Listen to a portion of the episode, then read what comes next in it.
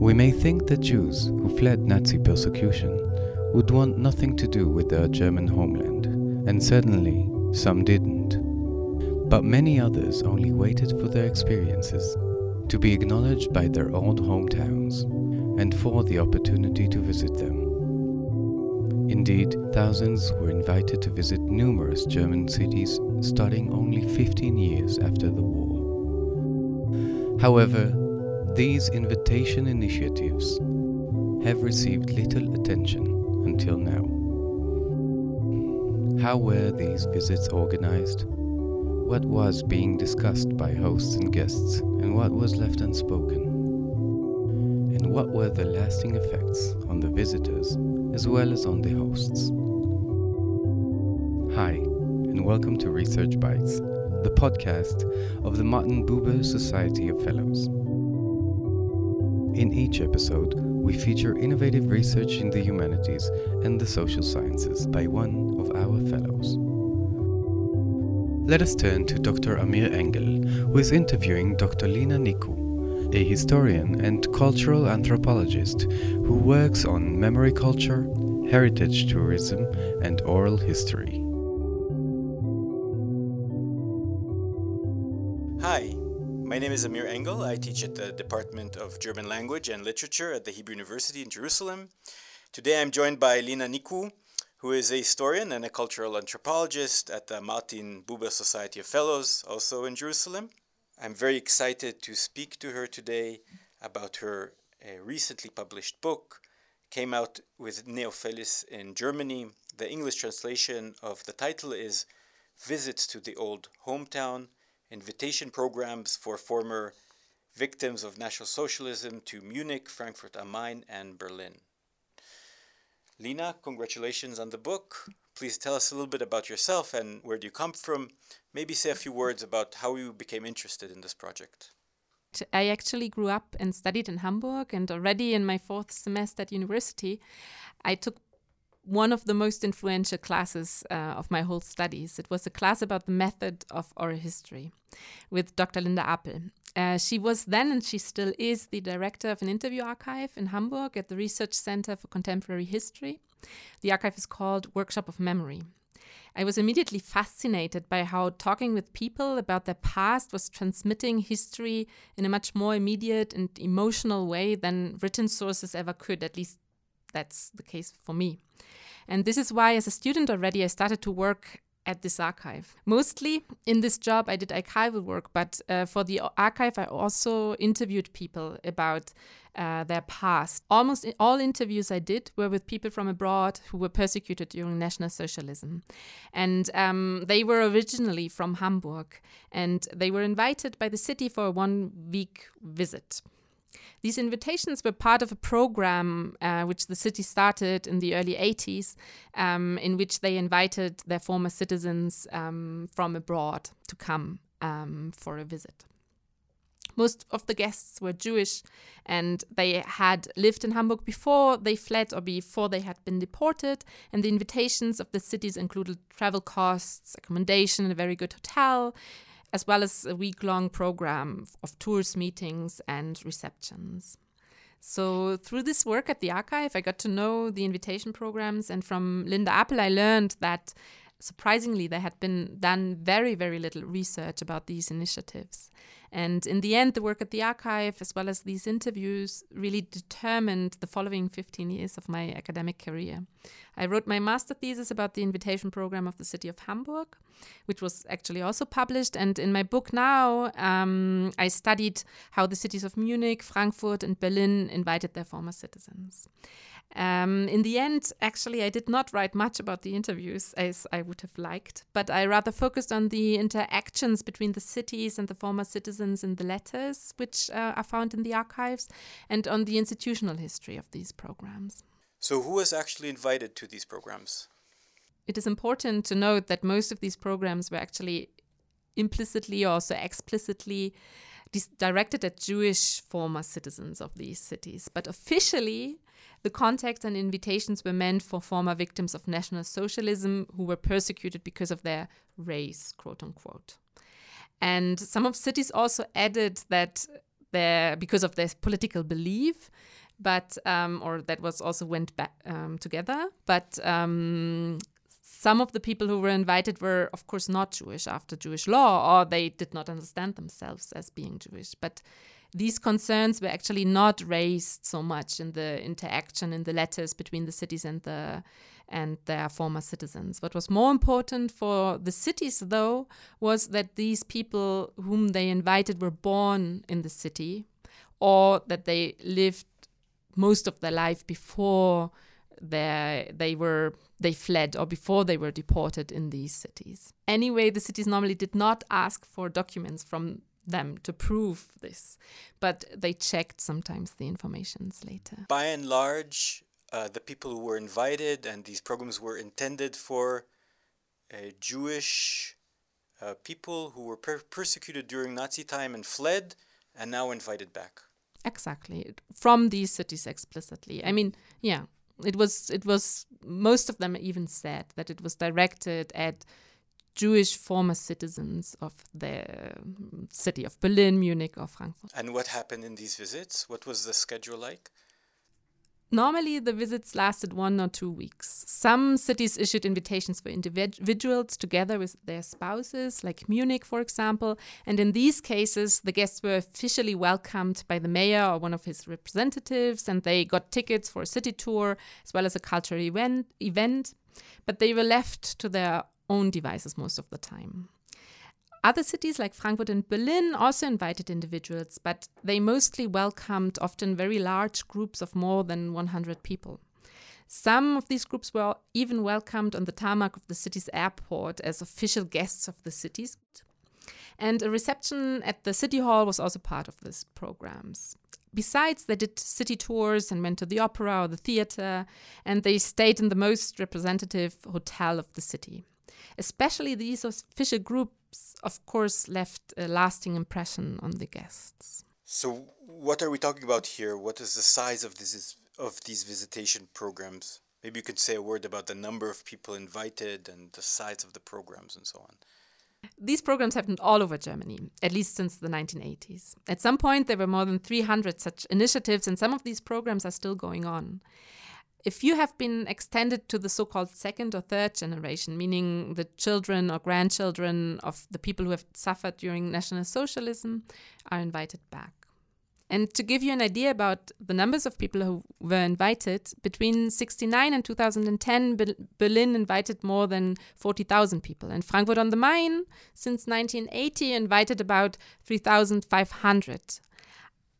For Munich, I do not have the current numbers actually, but from the sixties until the seventies, Munich welcomed more than five hundred ninety guests.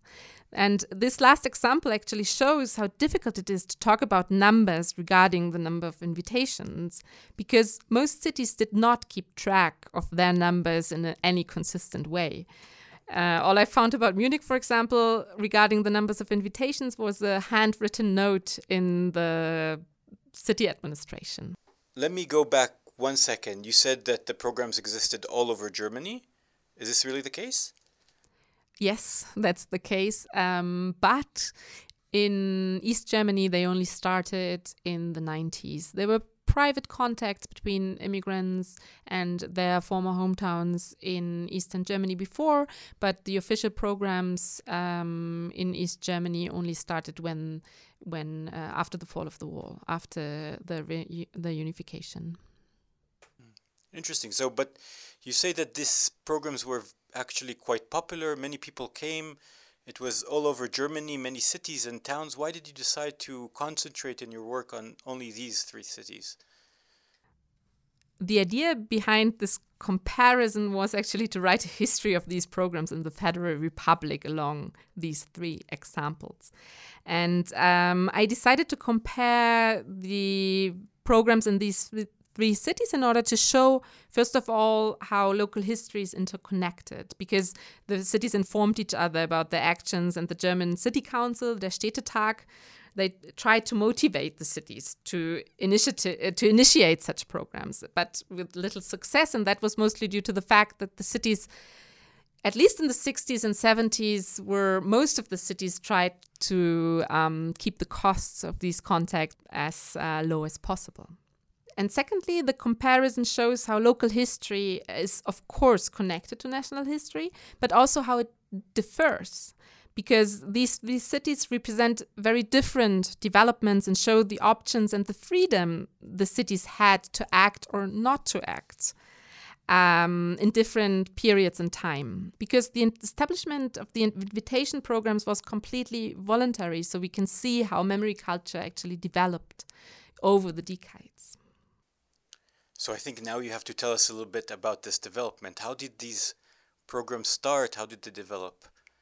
That's one of the reasons I chose to compare these three cities, because these three programs started under very, very different circumstances. Munich was the first big city in Germany establishing such invitations already in nineteen sixty. And in this case, local politicians attempted to show how they disapproved of the anti-Semitism, which was all of a sudden, not all of a sudden maybe, but which was uh, very visible again in the late fifties in uh, all over Germany. And they decided to show their disapproval in establishing contact with Israel, actually. That was the main goal. They wanted to, to foster relationships with Israel through cultural contacts and visits of students and teachers. And the third measure they took was inviting former citizens of Munich who were persecuted during National Socialism. And initially, they only wanted to invite ten people a year, and they also didn't pay the travel costs. So that was a huge um, reason why many people couldn't come. But anyway, the numbers the numbers went up, the numbers of invitations, because there were more and more people coming and asking for invitations. And while Munich established invitations, even if it were just a few and without covering traveling costs, Frankfurt on the Main in sixty-one decided not to grant invitations, but just to get in contact with their former citizens through letters. And it's very interesting to see that the um, the city, they got many, many replies. Many people wrote and also asked for invitations, but only in nineteen eighty the city finally decided to invite groups. So for two decades, they um, they stayed in contact with their former citizens through letters, and in the six, mid-sixties they had one thousand eight hundred addresses in their, like, um, people they were in contact with. But this actually only happened when uh, Frank, when also in Germany the public became more interested in the in the past, in the National Socialist past, and uh, also other cities issued invitations, started invitation programs. And last but not least, Berlin, on the other hand, stopped the group invitations in two thousand ten when there were only a few people left to voice interest in, in invitations. And the city had already started at that point their large invitation programs in, program in sixty-nine, and it was initiated by different people in Berlin, the U S, and Israel, actually. And talking about beginnings, I also want to add that the cities got in contact with their former citizens through ads in German-speaking immigrant newspapers. And many, after these ads were published, many heard from family and friends about uh, these programs and the possibility to be invited. So what was the reaction on the other side? The, the ex- Uh, immigrants, Jewish, prosecuted people, how did they react to these invitations and to these attempts to create contact, come into contact with them from the German cities? The reactions of the former citizens of the cities toward the, the contacts as well as the invitations was very, very positive, at least from the ones who actually wrote to the cities, which I'm focusing on in my book. I cannot, of course, talk about the people who didn't write, because this is why the ads helped to foster these relations, because the people had the freedom to decide to write, to get in contact or not. One could even say that the reactions were overwhelming. Berlin, for example, received fourteen thousand letters within months after they had published their ads about the invitations in these immigrant newspapers all over the world. And this is, of, of course, a very specific example, as in Berlin, there was, before the war, the biggest Jewish community in Germany. But I think that these numbers are symptomatic because they show that there were, at least until the nineties, often way more people interested in being invited than there were invitations granted. Berlin, for example, invited one thousand people a year, but had already received all these letters in the beginning. And then every year they got up to one thousand more letters asking, more people asking for invitations. And therefore, and this is also something these former citizens noted, that they had to wait often ten years or more uh, until they finally got an invitation. And that meant that because the city invited the oldest first, that even when they were sixty-nine or seventy, they... they counted that, okay, I will be invited only when I'm eighty. That might be too late for me. And that's also what they wrote to the city. So you can really see how um, the interest was much higher than the um, the invitations which the cities um, issued. And Berlin was an example where there were a lot of invitations. This is this is fascinating. It goes against everything I thought. I grew up in Israel thinking that Israelis and Jews who were prosecuted by the Nazis felt a terrible reaction towards Germany. They wanted nothing to do with Germany. They proclaimed a cherem, a boycott on anything that's coming from Germany. And yet you tell us a completely different story. How how do you explain this? What what is the reason, you think, to this overwhelming positive reaction to invitation coming from German cities and representatives? I would even say that they just waited for the cities to get in contact. They actually waited for Germany to get in contact with them. Um, not all of them, like I said, I'm looking at a very specific part within the group of former victims of National Socialism from Germany. But anyway, they really felt this need to be acknowledged, to be acknowledged that what happened was wrong. And that didn't happen neither on a national level and nor on a local level for many, many years. So in nineteen sixty, when Frankfurt, but also Munich, both of the c- cities got in contact with their former citizens abroad, they got lot of letters where the people were actually writing, thank you very much, but we are in contact with the cities, or we are thinking of these cities already for years. And we, they, for example, Frankfurt sent around a book about um, poems in dialect. And one answer was, yes, thank you very much. It's in our library here in, I think, South America. But we are really loving reading these poems, thinking about our time in Frankfurt. So they really felt the need to be acknowledged in their, one could say, local identity.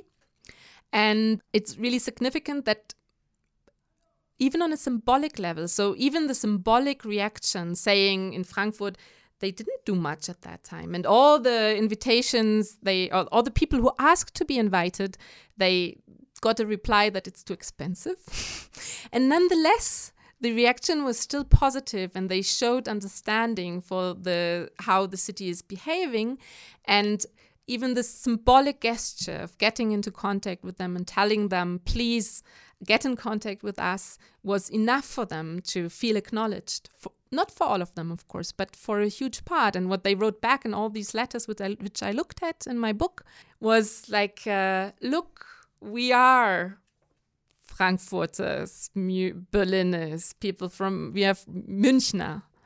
Or we were, we are still are, and now finally you you you, you understand that, you see that.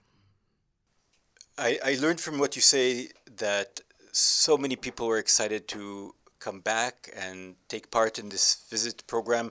What does what are the long-term effects? How did people, what did people take from these visits ten, twenty years down the road? It's a very interesting question, which I think I can only answer based on the interviews I did with people who participated in these visits.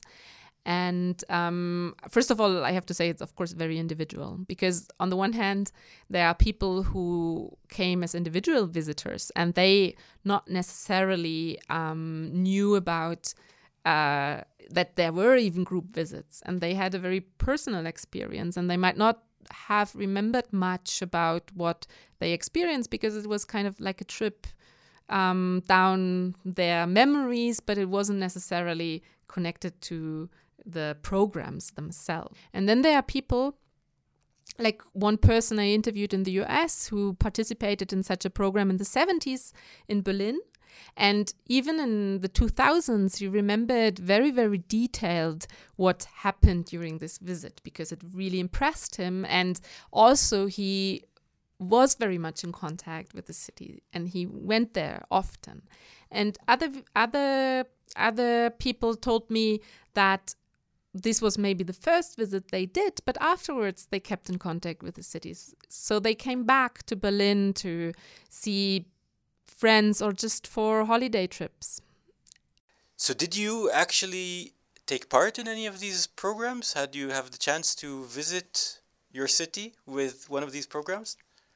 Yes, one can say that was part of my work at the archive in Hamburg. So uh, for a couple of years, I participated at least in parts of these programs. It was not only me, it was also other people working at the archive or members of the Jewish community from the city, or other people being connected to the Jewish past and present of the city. And um, that was actually really interesting in order to get a feeling how um, these visits are and how people act during the these um, invitations. And how do they act? Oh, yeah, I cannot answer this. No, because it's really, really individual, and it also changed my my look at this change or my uh, understanding of this changed over the years. So it's a very um, interesting question. I think if I now participated in such a program, I would have a very, very different perspective. Um, what was important, um, I think at the very beginning when I did the first interview, the very first interview in Hamburg, I was in my early twenties and I did not know much about Jewish history or Jewish culture at that time. And through the interviews, actually, I learned about it. Apart from that, I started to learn and be more interested in the German side of my family. As, as I was asked the question, uh, what did your grandparents do during the war pretty early on? And didn't really have an answer to, the, to it. Um, so I felt the need to at least ask some more questions to get to know this um, this history of my family better. But uh, what also intrigued me was the question how the place we are born and where we grew up is influencing and shaping up us. As um, I did not grow up in the country where I was born. I was born in Greece, but I grew up in Hamburg. And I have therefore also a Greek part of my family with a very different history. So these encounters had a very personal dimension for me on this on several levels. And in the first interview I conducted for the archive, uh, my interview partner told me about his childhood in Hamburg before he was sent on a Kindertransport to Great Britain. And he was moved to tears, and me too, Uh, when recounting these pe- positive memories. And this was not what I had expected, actually, when I did this first interview. And it taught me a lot about the trust, first of all, as I experienced as an interviewer, but also about how how much positive and negative memories are interconnected in our lives. As I was reading your book, I was I was thinking the whole time about the fact that we're talking about Germans, the Jews, and the Holocaust, but at the same time, I kept thinking about the fact that to a certain degree, human history is a history of migration, right? People moved and left places and fled because of war and famine and different stories. This is obviously not the first time. Um, it's not the first time in history that people are forced to move, even in great numbers. My question is, what is what is unique about this immigration story for you? And what is special about the nostalgia, maybe, that you are telling through your story? I actually do not think that these mostly positive feelings of nostalgia, which I read in these letters, which were expressed in these letters by um, people from Berlin and Munich and Frankfurt, I don't think that they differ in any way. differ in any way from other people's feelings toward the places they immigrated from, maybe even voluntarily or out of financial needs, or maybe also because they were forced to leave or displaced. In these cases of forced migration and persecution, there's of course always an ambivalence ingrained between the suffering which was experienced and happy memories about the childhood and other positive life experiences. And nonetheless, the positive feelings uh, of nostalgia which many of these people felt and expressed towards the German cities were they were expelled from come, like you said, as a surprise for many people. Often the people who voice such a surprise have or had no personal contact with people who survived the Holocaust and who still wanted to visit Germany. It's also some like a narrative which only slowly changes in the last decades, I would say. And when I talk about my topic in Israel, I often get this reaction. This is also what made it difficult for many of the people who actually wanted these contacts with Germany to express these feelings, especially in Israel, but also in Jewish communities in the U S. It's not, uh, it wasn't much different there, I would say. And um, the opposite reaction, which I sometimes get, is people who say, ah, yes, my mother, my grandfather, my someone from my family also visited the city. Sometimes on some, one of these visits, I met many people who had family in Berlin, and they are remembering these visits through from these these stories about the visits from them. But sometimes also on personal visits, it doesn't. It's also showing that the invitation programs are only kind of an expression of a need. Many people F- felt the need to, or um, many people followed and went to Germany actually on their own, like pers- individually, without being invited, without taking part in such an initiative. I learned from your book that by and large, so Jewish immigrants were very interested to visit their so-called old hometowns, the Heimat, in Germany, and actually German officials were very happy to invite them. The visitation seems to have been a great success. So, is this indeed your impression too? And if so, can we say that, albeit the dreadful past, all is forgotten and Jews in Germany can live, so to speak, happily ever after? I would say that because all is not forgotten, the connections between Jews and Germany, or German Jews and non-Jewish Germans, prevails. And I have the impression that the ambivalences and the hard feelings which were not expressed, even less on the German non-Jewish side, and which were not obvious and visible or heard, that they these these feelings played a large role in this mutual interest, and also in the, these contacts which I analyzed, and in the d- dynamics which became apparent in these contacts. Of course, it is difficult to analyze what has not been said, but I think that it also becomes apparent in the extremely positive reactions which I found in the letters and in the focus which was put on these reactions, while publicly stressing their ambivalent feelings. And um, because the focus on these hard feelings on the Jewish side is kind of um, taking away the, the interest on the German reactions, on what they are actually doing, on what the cities actually, their actions, because in the end they mostly reacted and they didn't act. And apart from that, I, say, I would say that there's special something special about the group dynamics. I also called them dynamics of success, which I describe in my book, and which I also experienced myself when I p- took part in these groups. When I investigated the example of Berlin, it became clear that the group experience created an atmosphere which asked for a happy ending, one could say. The hosts already expected ambivalent and difficult feelings on the side of the guests, which they the guests expressed. And when then they were welcomed in the cities and most of their fears weren't realized, they were very, very relieved. And that showed in being grateful towards their, their, their hosts. And the hosts, on the other hand, were grateful that these people came and that they engaged with them, so everyone waited for a positive experience, and this is most of the time what actually happened, what realized, uh, what was realized then, that it was a positive experience for everyone because everyone was apprehensive, but at the same time was eager to to um, have a, a good experience, to have a positive trip. Um, it's kind of a, like a self-fulfilling prophe- prophecy in the positive sense. And this was also criticized, um, for example, in the nineteen seventies by Israeli journalists on a press conference, and much later by the daughter of one participant who ca- came with her mother to Berlin and who said that because of the setting, because of this atmosphere of reconciliation, there was no way difficult, hard emotions could could be expressed openly.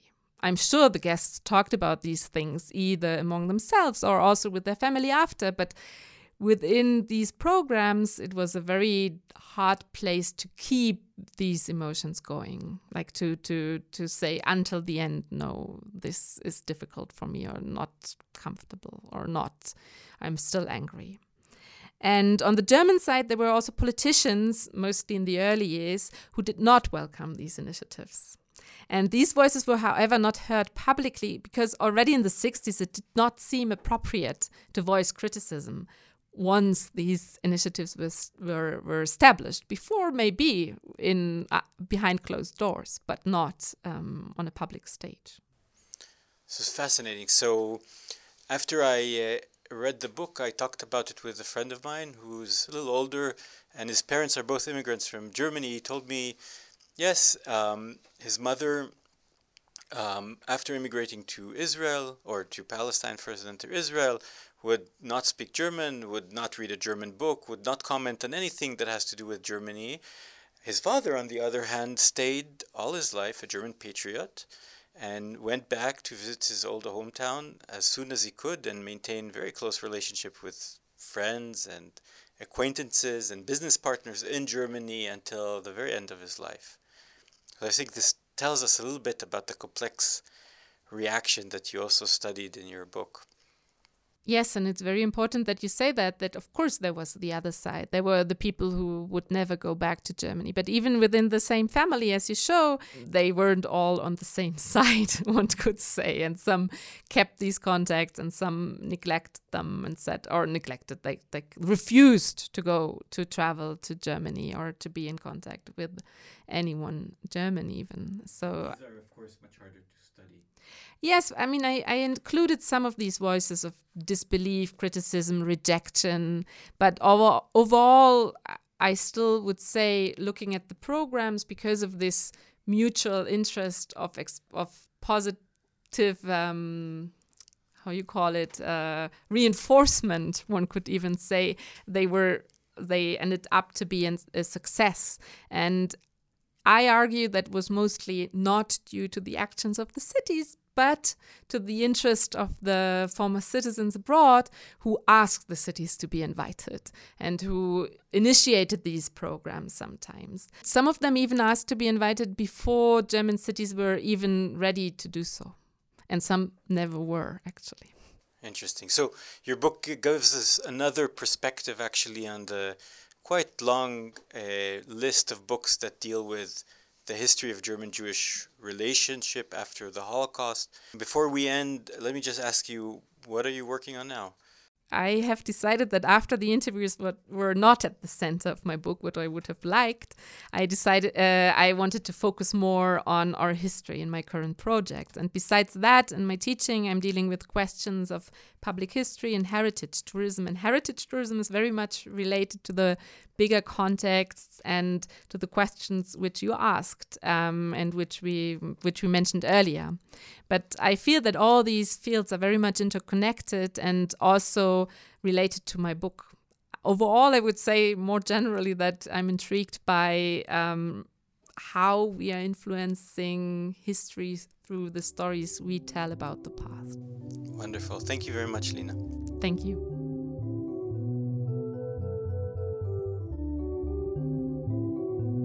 You have been listening to Research Bites, the podcast of the Martin Buber Society of Fellows in the Humanities and Social Sciences. In this podcast, we hope to offer a taste or a bite of the research taking place in our society and the kinds of conversation taking place in its offices, hallways, and, indeed, the kitchen. Additional episodes discussed matters such as the different experience of Muslim and Christian Indonesian tourists to Israel-Palestine and the changes in the way some rare languages in Northeast India express both you and me. Our thanks to Professor Eagle Bonner, who helped produce this episode. Ori Dror is our podcast director, and David Goodman is our sound recorder and editor. The Buber Society is a German-Israeli collaboration housed in the Hebrew University and funded by the German Federal Ministry of Education and Research. For more information about the Martin Buber Society of Fellows, about this episode and about additional episodes, please visit our website buberfellows dot huji dot a c dot i l. That's B U B E R F E L L O W S dot H U J I dot A C dot I L. Thank you.